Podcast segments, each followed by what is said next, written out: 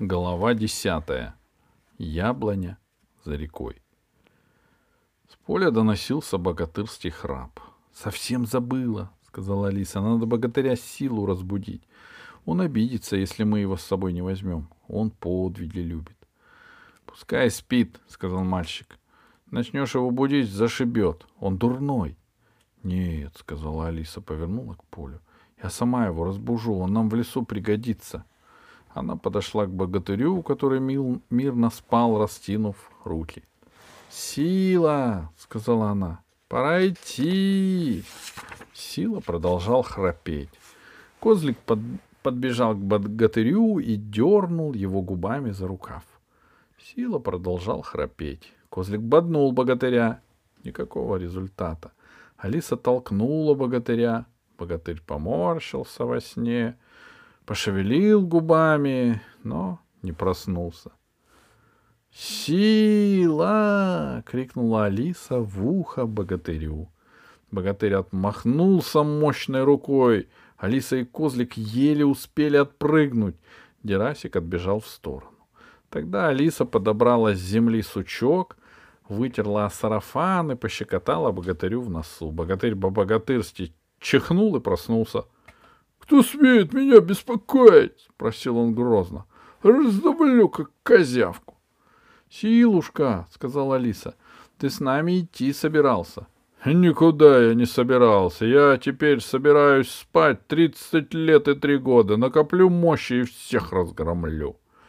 «Нельзя тебе спать тридцать три года», — сказала Алиса. «Тебе, тебя ледником накроет». «Ледник разгромлю», — сказал Сила. Ну, как хочешь, сказала Алиса. Мы тебя хотели за подвиги позвать в разбойный лес. В разбойный лес? На подвиги? Так что же раньше-то не сказала? Богатырь поднялся с пашни и потянулся, хрустнув костями. В разбойном лесу я еще не был, ого-го-го. Как мы там повеселимся, как бы... Как мы там побезобразничаем. Ты бы лучше меня слушался, сказала Алиса. Безобразие может все испортить. Тут богатырь рассмеялся. Ему показалось очень смешным слушаться девочку. И так, хохоча, он пошел вслед за мальчиком, который показывал дорогу. Странно, подумала Алиса. Ведь мы все это время ходим по Москве, вернее, по земле, где потом будет Москва. Может, даже до центра ее не дошли. А если не считать нескольких избушек, вообще жилья не встретили. Солнце поднялось уже высоко, пригревало. Они миновали небольшой густой лес и остановились на берегу широкой медленной реки. «Наверное, это Москва-река», — подумала Алиса и спросила мальчика. «Эта река у вас как называется?» «Большая», — сказал мальчик. Мы ее большой называем, а еще маленькая, но до нее идти далеко. — Это Москва-река? — спросила Алиса у козленка. Козленок кивнул головой. — Что-то он у тебя неразговорчивый, — сказал Сила. — Язык, что ли, проглотил? И Сила засмеялся собственной шутки. — Так он же заколдованный, — сказала Алиса. — А, заколдованный, — вспомнил богатырь. — Тогда понятно. Они спустились к воде. Вода в Москве-реке была хрустальной, чистой, прозрачной. В глубине резвились рыбешки.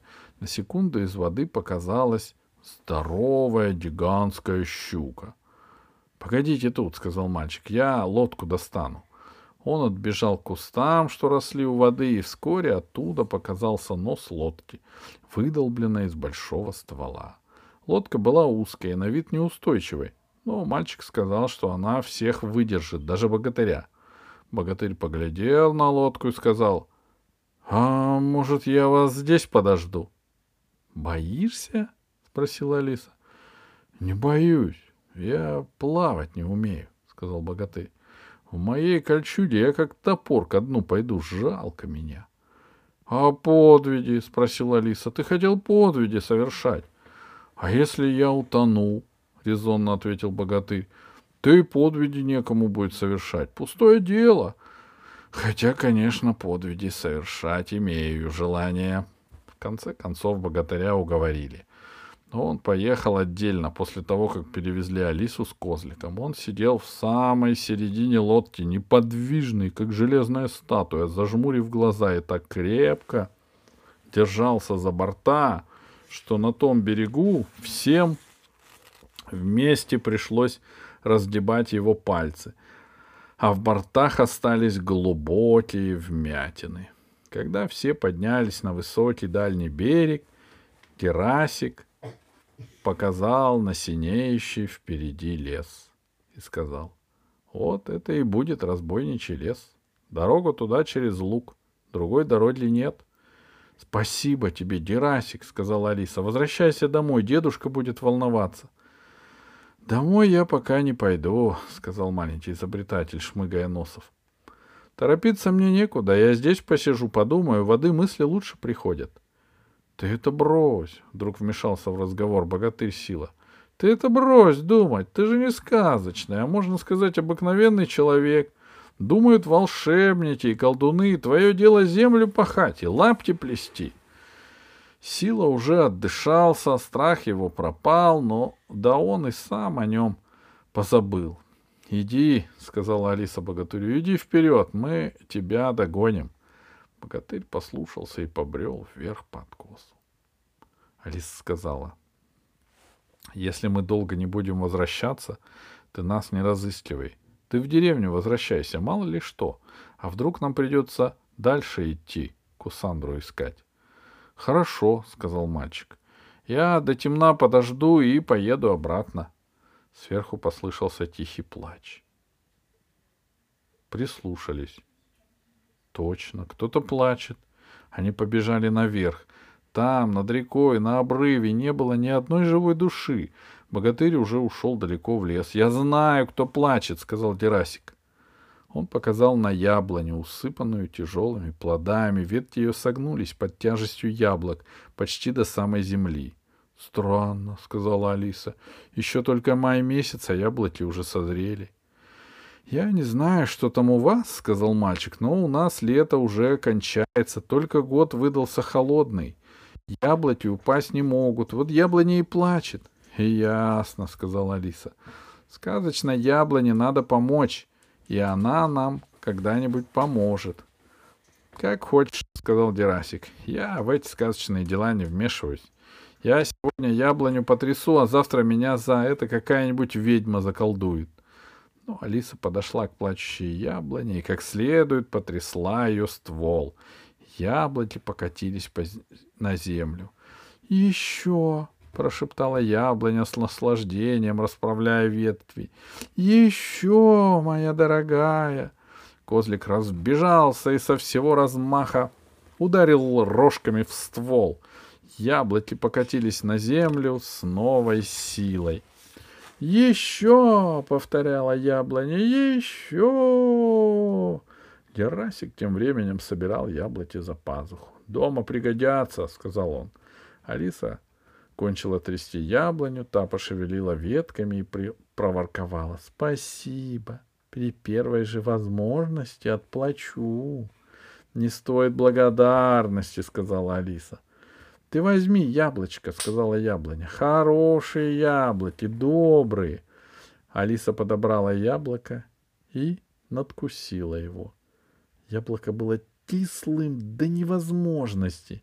Яблоня оказалась дикой, некультурной, но Алиса, стараясь не морщиться, съела все яблоко, чтобы не обидеть яблоню. Ни одной матери нельзя говорить, что у нее неудачные дети. Алиса ела яблоко и смотрела на мальчика Дерасика. — Ты чего задумался? — спросила она. — Как-то раньше в голову не приходило, — сказал мальчик. А сейчас увидел и удивился. Почему яблоки падают на землю, а не в небо? — что их притягивает? Как что, удивилась Алиса. Земля. А почему? Алиса открыла было рот, чтобы объяснить мальчику закон тяготения, но козлик сильно боднул ее в ногу. «Ты чего?» — спросила Алиса. И поняла. Нельзя подсказывать. Если мальчик сможет, пускай сам придумает этот закон без подсказки, а если не придумает, Подождем Ньютона, английского ученого, который этот закон придумает наверняка. И, оставив мальчика в задумчивости, в задумчивости возле сказочной дикой яблони, Алиса с козликом побежали вслед за богатырем, который остановился на опушке леса и махал мечом. Тренировался.